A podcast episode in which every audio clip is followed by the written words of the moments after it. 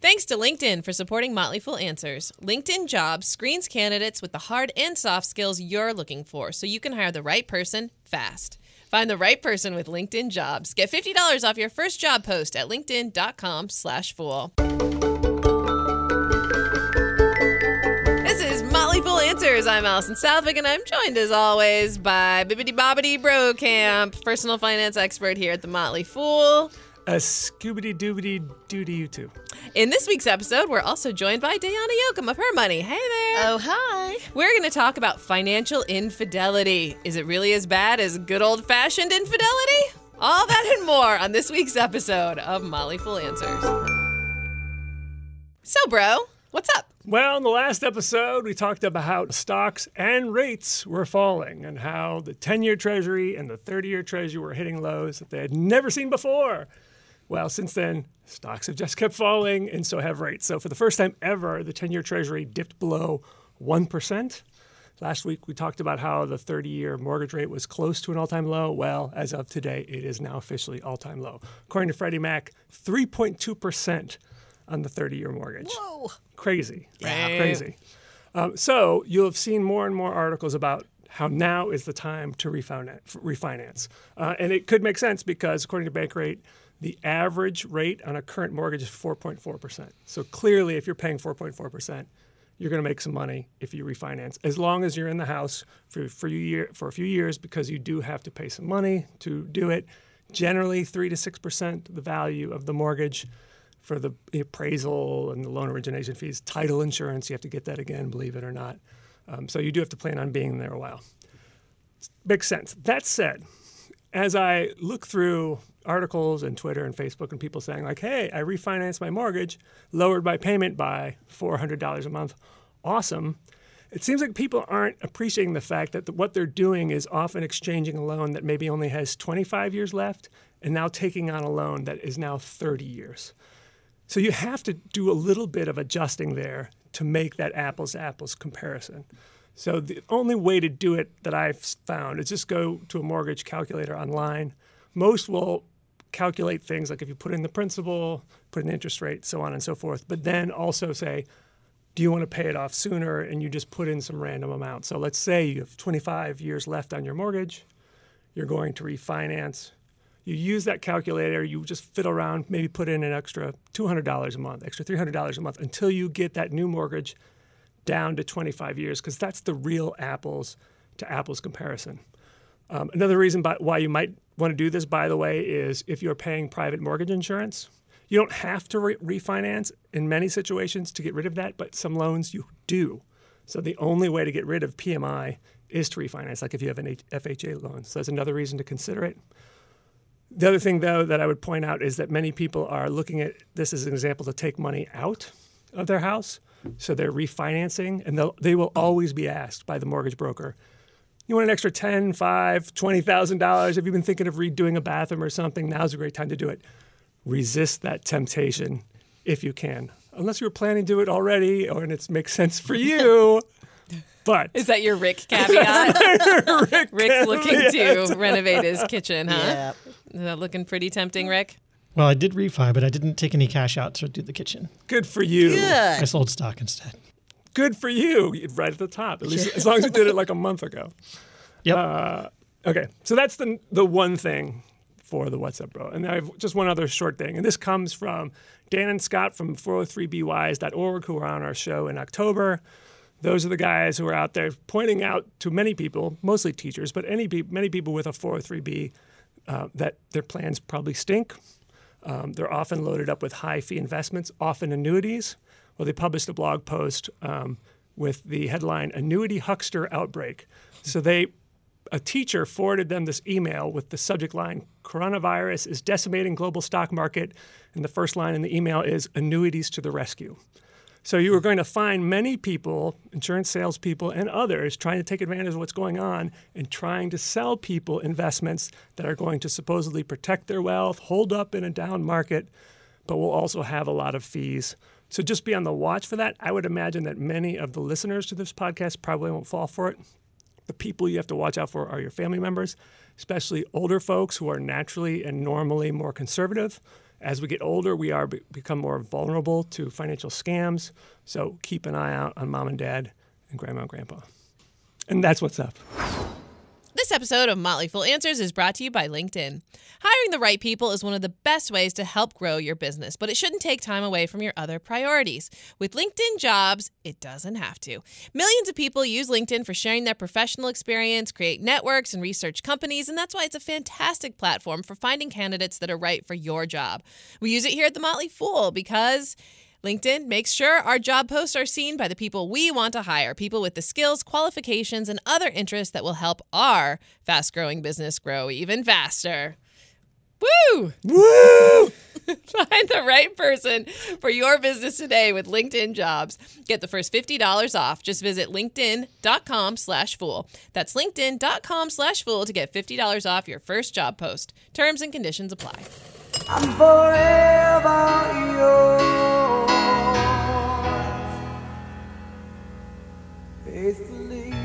Let's start with a stat, shall we? So a creditcards.com annual financial infidelity poll revealed that 44% of respondents are hiding a checking, savings, or credit card account, or are hoarding secret debt from their partner. What? Does that surprise you guys? No, it actually doesn't surprise me. Well, that voice you just heard there is the voice of Dayana Yoakam. She's with Her Money. Dayana, tell us what Her Money is again. Yep, we're a women's media company at hermoney.com. We talk about everything from career advancement, entrepreneurship, to bridging the gender wage gap, to retirement planning. So basically, it's financial advice by women, for women, and about women without being pinkwashed. I don't look great in pink. That's why. You're wearing black. That's good. Now, back in the day, though, you wrote a little book with someone who's near and dear to my heart. That's right. Robert. I did not write this with your husband. Expand. Yes. So it's a Motley Fool's Guide to Couples and Cash. Nice little booklet. I believe it is out of print right now, but I'm sure it's still available at fine online bookstores everywhere. Cover designed by... Oh, Rick. So Rick designed the cover, and you guys wrote the book to Couples in Cash a long time ago. Isn't that fun? Fun fact, interviewed a ton of couples for the content in there. And I would say a handful of them are no longer together now. Really? Yeah. Oh, it wasn't our fault. You're going to dish afterwards. It wasn't. And they really had nothing to do with money, these breakups, I swear. Well, you are here today to talk about financial infidelity because we noticed a couple surveys recently about financial infidelity, how pervasive it is, and some of the survey results were kind of surprising for us. So let's start off, though. What is financial infidelity? So financial infidelity, in general, it's about lying or withholding information. So some examples you mentioned, having secret credit cards or hidden stashes of money that you don't want your partner to know about. Sins of omission, like having debt that you don't reveal to your significant other, or maybe having bills sent to your office or a P.O. box so that they don't see what activity is going on. Lying about your income, one way or the other, is a sign of financial infidelity. Spending money that the other person doesn't know about. And we're talking about spending a lot more money than you're letting on.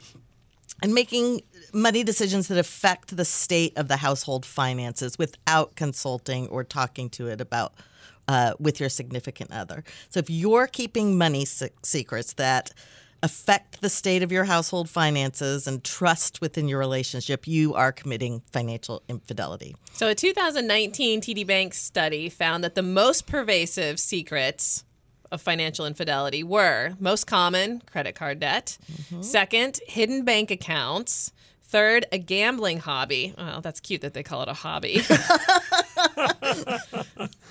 And the last shopping one, hobby. And then the fourth most common form of infidelity was unpaid student loans. Interesting. So that's the sin of omission. Yes. Not fessing up how much debt you actually have. I'll point out one that I've come across, especially when I worked with Motley Fool Wealth Management, is people who have investment accounts that they haven't told their spouses about because they're investing things that are more aggressive than their spouse would want. So they keep that account on the side. Which is so funny to me.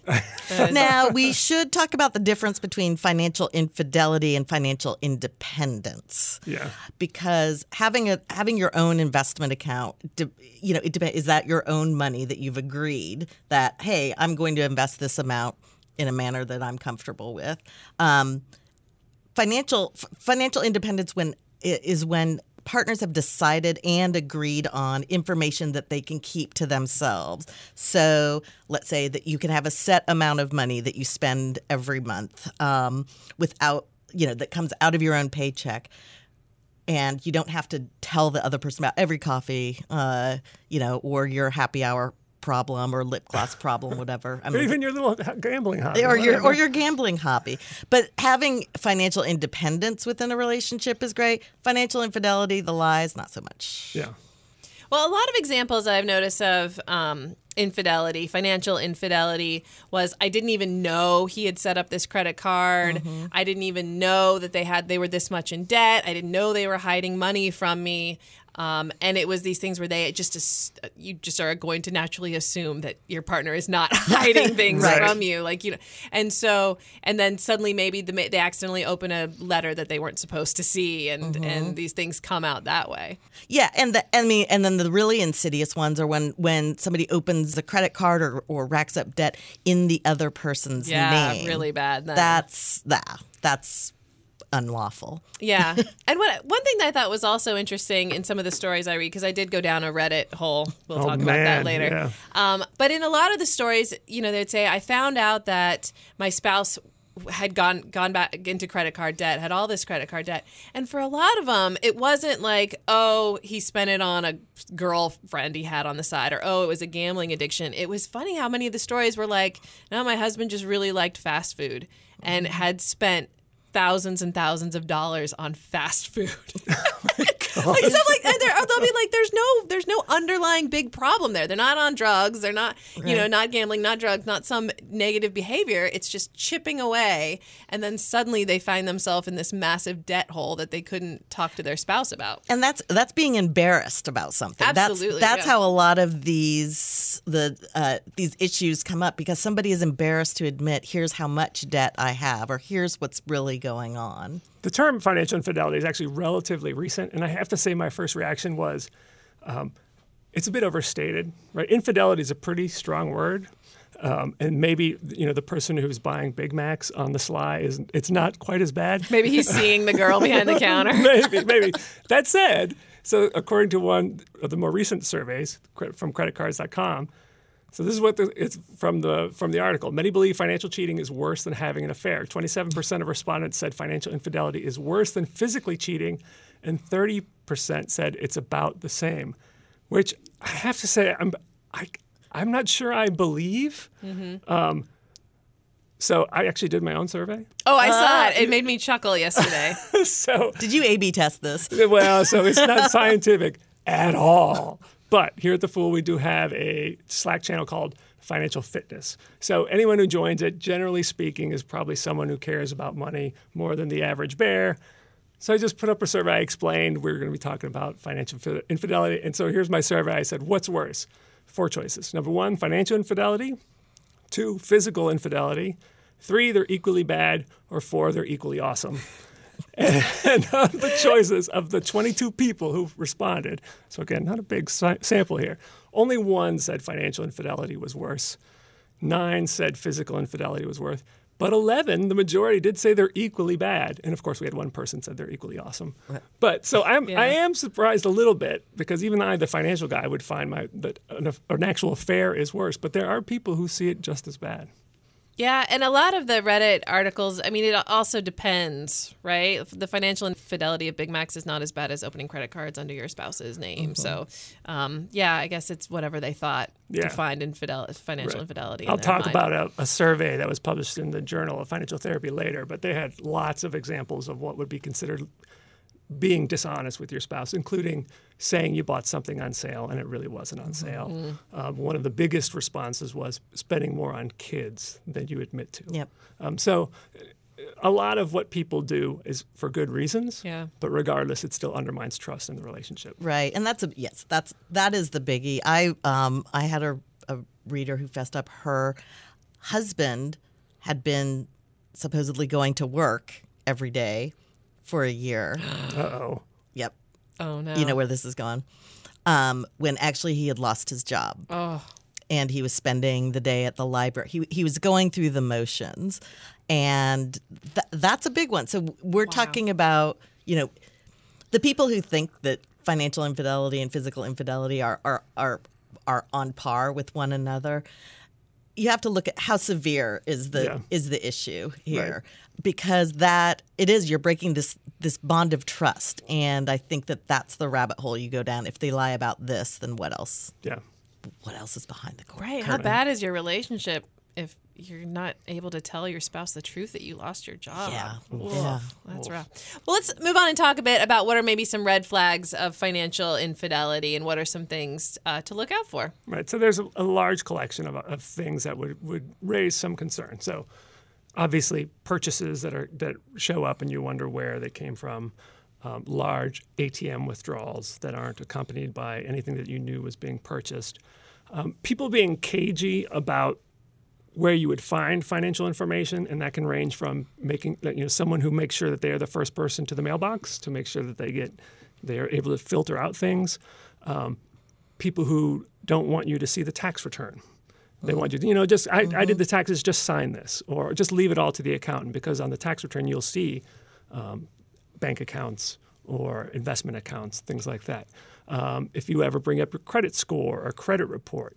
And the person is saying, well, we don't need to check that, or I don't have time to check mine, because that will also reveal either A, accounts that have been opened, or the credit score could reveal they're not as good with their money as they say they are. And if you read real-life stories about financial infidelity, you will come across many instances of someone being with someone who they thought was good with money, and it turns out that they're actually not very good with money. I don't know. If my wife said, I did the taxes, please just sign it and don't look at it, I'd give her a pretty long leash on that one. And you know, a lot of this does cross over to other types of infidelity. So, you know, red flag is someone who is very protective about their phone or very protective about their computer. They're hiding something. What's some advice on how couples can stay on the same page financially and be open and upfront and not try to assume the best? Right. Well, it's funny you say assume the best. I think one of the most important things is don't make assumptions about how the other person feels about money. We all have our own baggage, and if it's not one thing, it's your mother. Does that get it? Yeah. But because all of us, you know, we grow up in different households, money's handled certain ways. So you can't assume that your partner's okay with debt or that they're as freaked out about it as you are. You really do have to start talking about this stuff and I'm sorry, the emotions behind it.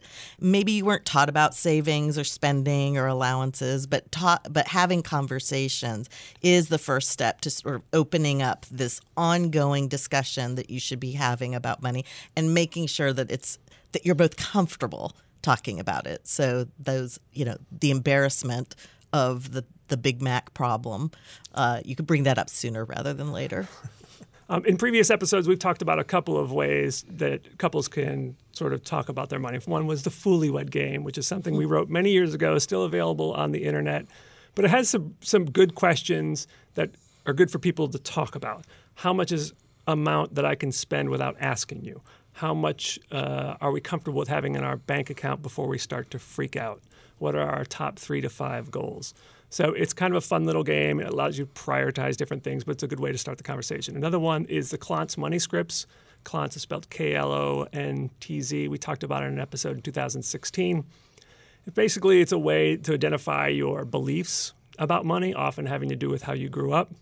It does give you sort of a label of what kind of person you are when it comes to your money. In the end, I don't know if the label's as important as taking the test together and comparing your results. I just Googled Foolywed game, and this is what came up. It's Dayana on YouTube playing the Foolywed game with a couple of news anchors, I guess. Do you remember this at all? Oh, wait, show that to me again. I think, was that? It's 2007. Was that Fox or? That's Fox News. Oh, Google that if you want to learn more. You can Google Foolywed Game to find it. And there are also apps out there that can help couples. One is called Honeyfi, and it allows couples to set up shared financial goals and track each other's progress, what they're spending and saving. You can choose what to share with your partner on that. So it's kind of a cool thing. Get a little friendly competition in there. So as you're saving for vacations and down payments on homes and other stuff like that.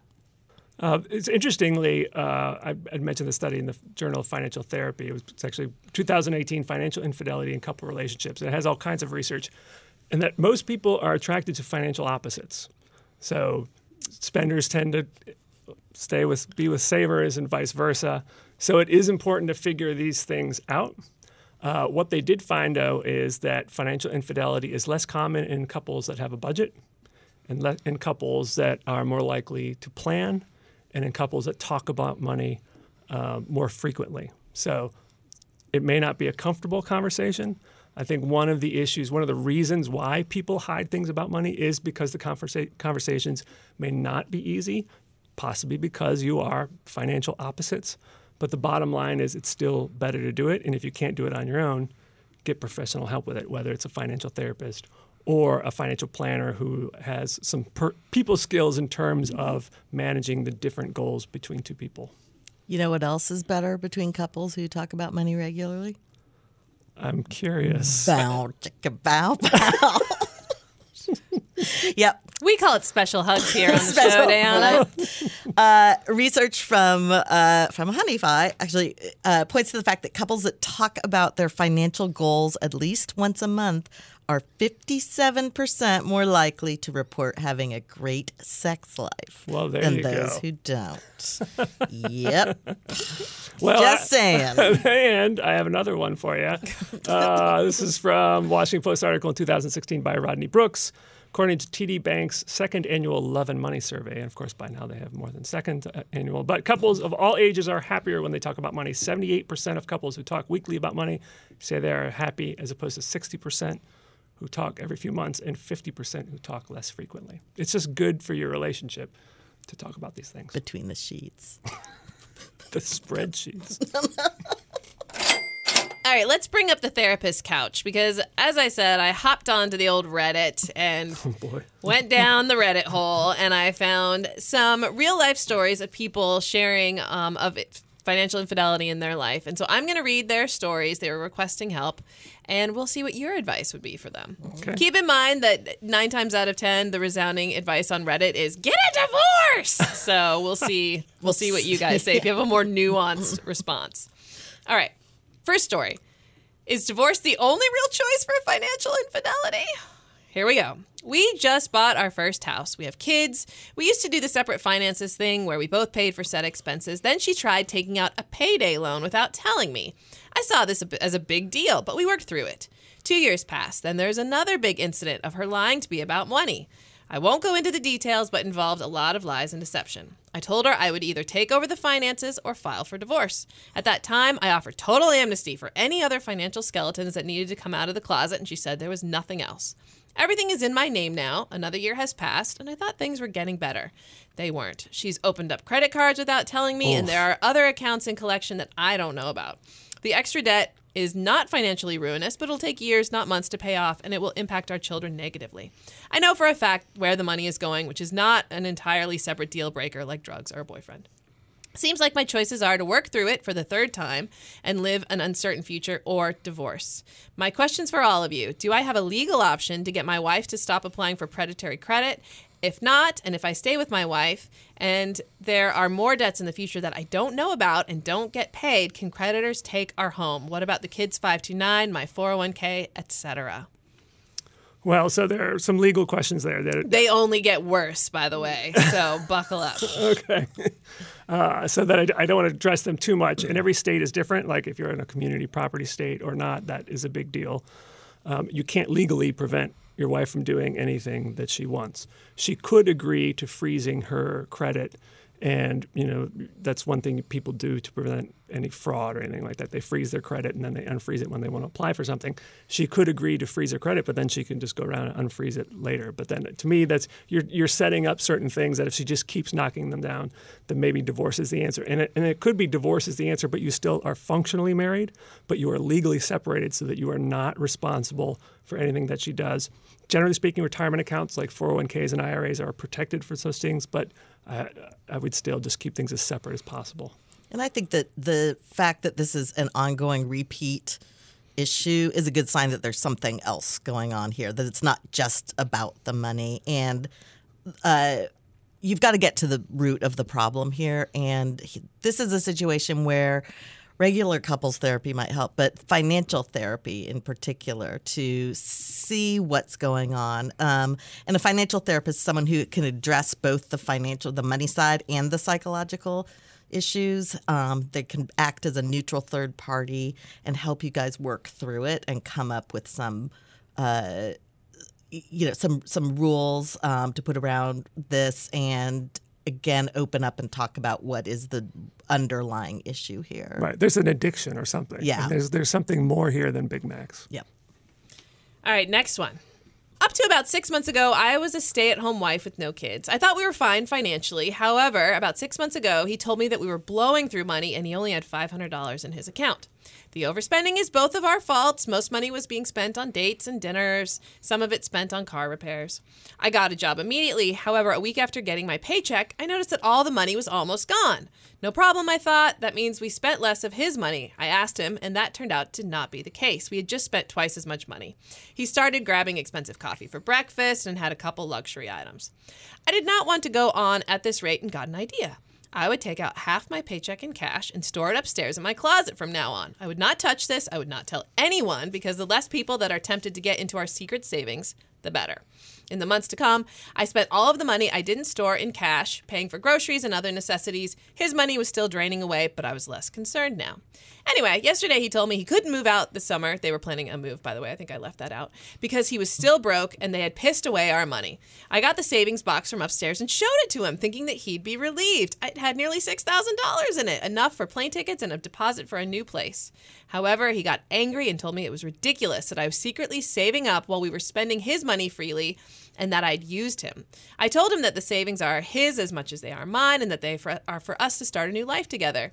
He was still very angry and wouldn't hear what I had to say. I offered that we go see a financial counselor to help us save up from both of our paychecks and budget more so that we both saved money, but he said no, and he's now not talking to me. I did apologize, of course, but it didn't help. What should I do? Ooh, good well, one, so huh? Secretly saving money. Right. So obviously trust and transparency and honesty are important in a relationship. I give her a lot of credit personally because they are in a better position than if she did not do that. I think the thing for her to recognize, and he has to recognize as well, is that money is never really just about money. It's about other things. It's about control. It's about power, especially when you have two people in a relationship and one person is responsible for earning the money and the other person isn't. Different power dynamic there. So I think it is important for everyone in that situation to understand that something's going on there. They can't get their act together, and it has nothing to do with money.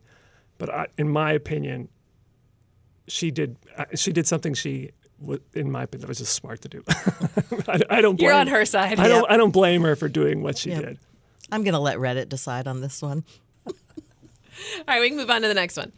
My boyfriend said he would hide money from me when we're married. We're currently 100% open about money to the point where I have full access to his bank account because he needs help budgeting. He tells me when he makes every paycheck, and we sit down and do the math every 2 weeks to figure out what can go into his savings and what bills need to be paid, etc. I do the same, and we discuss the money needs to be saved for my paychecks too and what we can afford and put into savings. He didn't grow up in a household where he was taught to be responsible with money. His mom loves to shop, and I've been teaching him skills, and his dad is very anti-women because of his mom spends so much money. I don't think this is actually him talking. I think his dad is sowing seeds, but I don't actually know. Okay, can you please read the first line of that again? My boyfriend said he would hide money from me when we're married. Okay, give back the ring. This is just the beginning of a slow motion breakup montage. No, starting from this place of mistrust is a recipe for disaster. But if we're being really generous here, maybe this is a case where the couple should keep their financial lives separate. Yeah.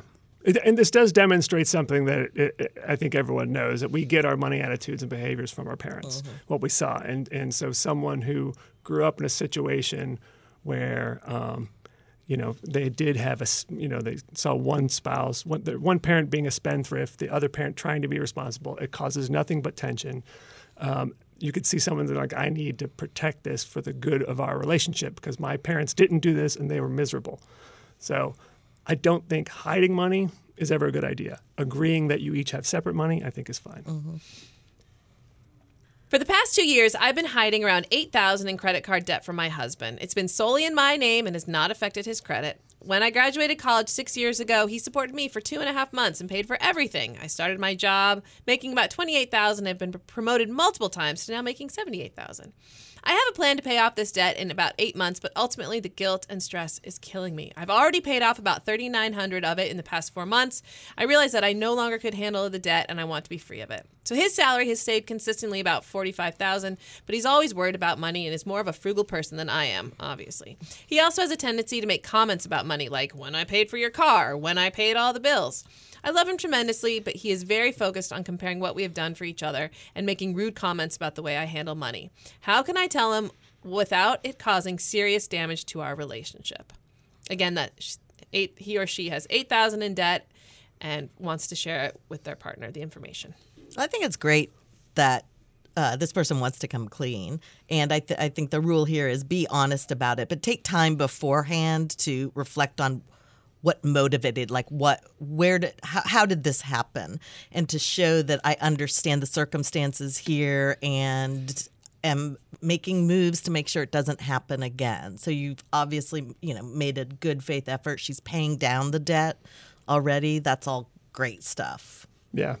One of the people who wrote the study that was in the Journal of Financial Therapy, Michelle Jeanfro, I don't know if I'm pronouncing that right, but she had a method that she labels the SAFE method, so I'll just read it.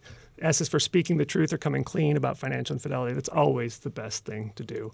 The A is for agreeing to a plan, which involves setting up a budget. 3, following that agreement and regularly reviewing it. And I think this is interesting. I asked my wife, who's a mental health therapist, is it good for, if someone's in this situation where one spouse, to be able to check on the spouse who was, I guess, what are we calling that? Unfaithful? The perp. Dishonest, the perp, yes. Like saying, like, listen, okay, you did this. We're going to work through it, but I get to review your bank account. I get to review your computer. I get to stay on top of our credit score and our credit. I get to basically check up on you.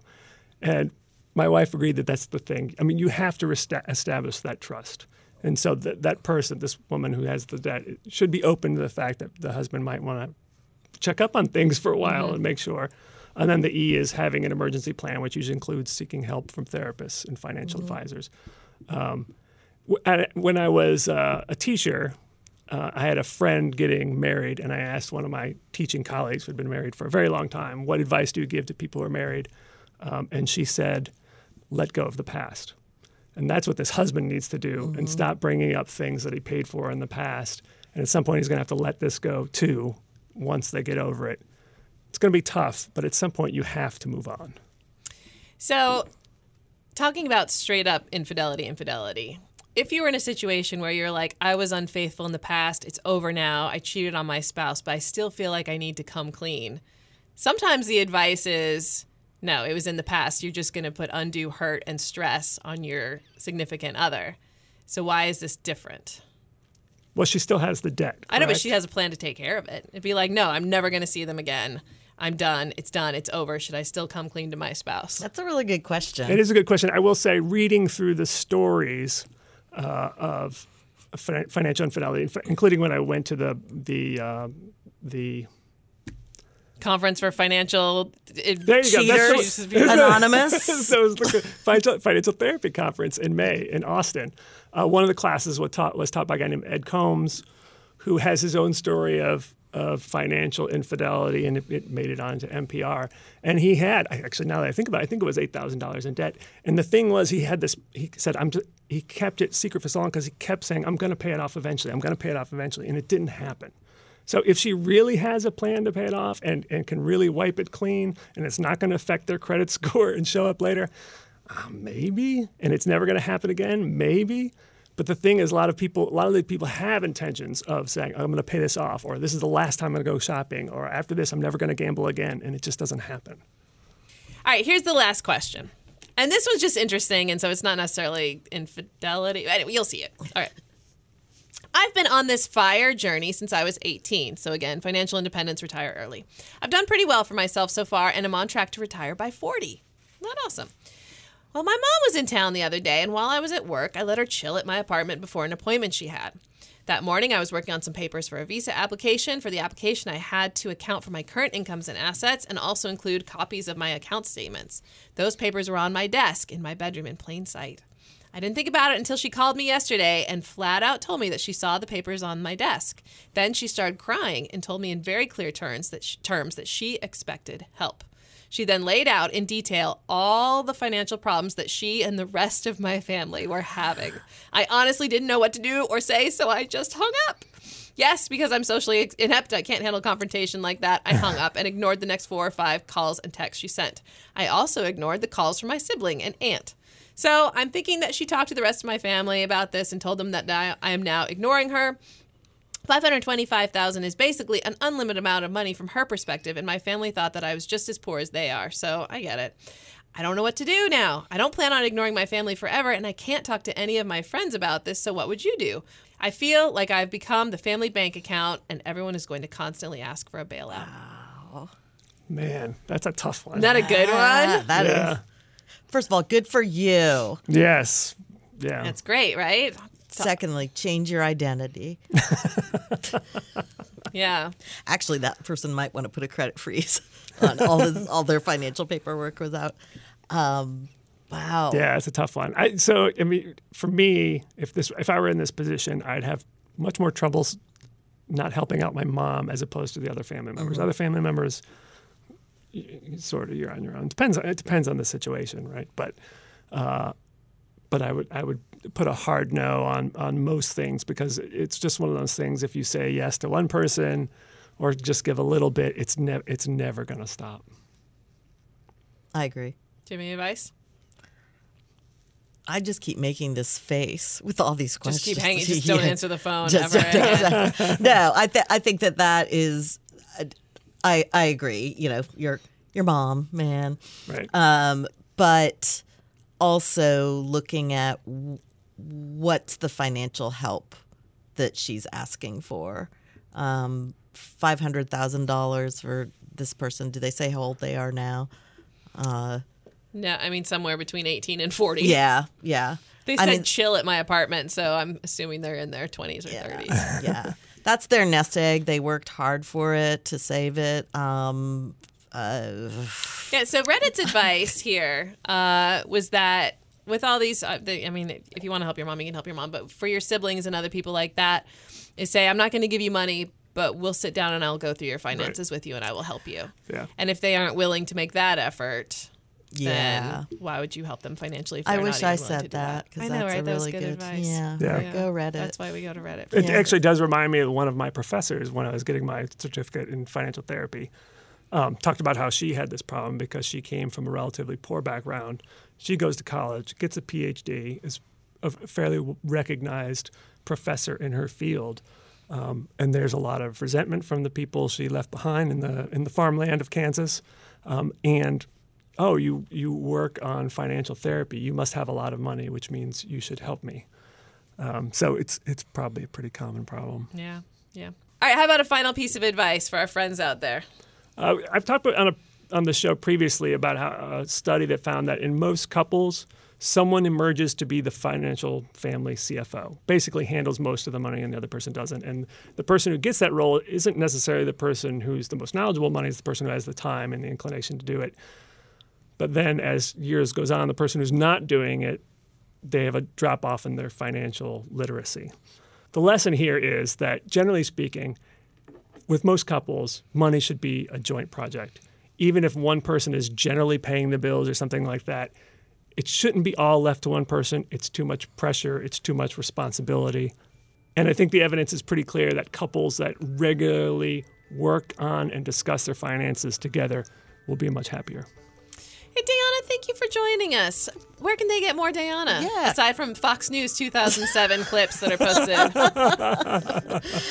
Come to hermoney.com, or if you'd like some more from us, text HERMONEY, one word, to 888-111. All right, that's the show. It's edited faithfully by Rick Engdahl. You got to sing it. Faithfully. Was that close enough? That's good. By Rick Engdahl. Our email is answers@fool.com. For Robert Brokamp and Dayana Yoakam, I'm Alison Southwick. Stay foolish, everybody.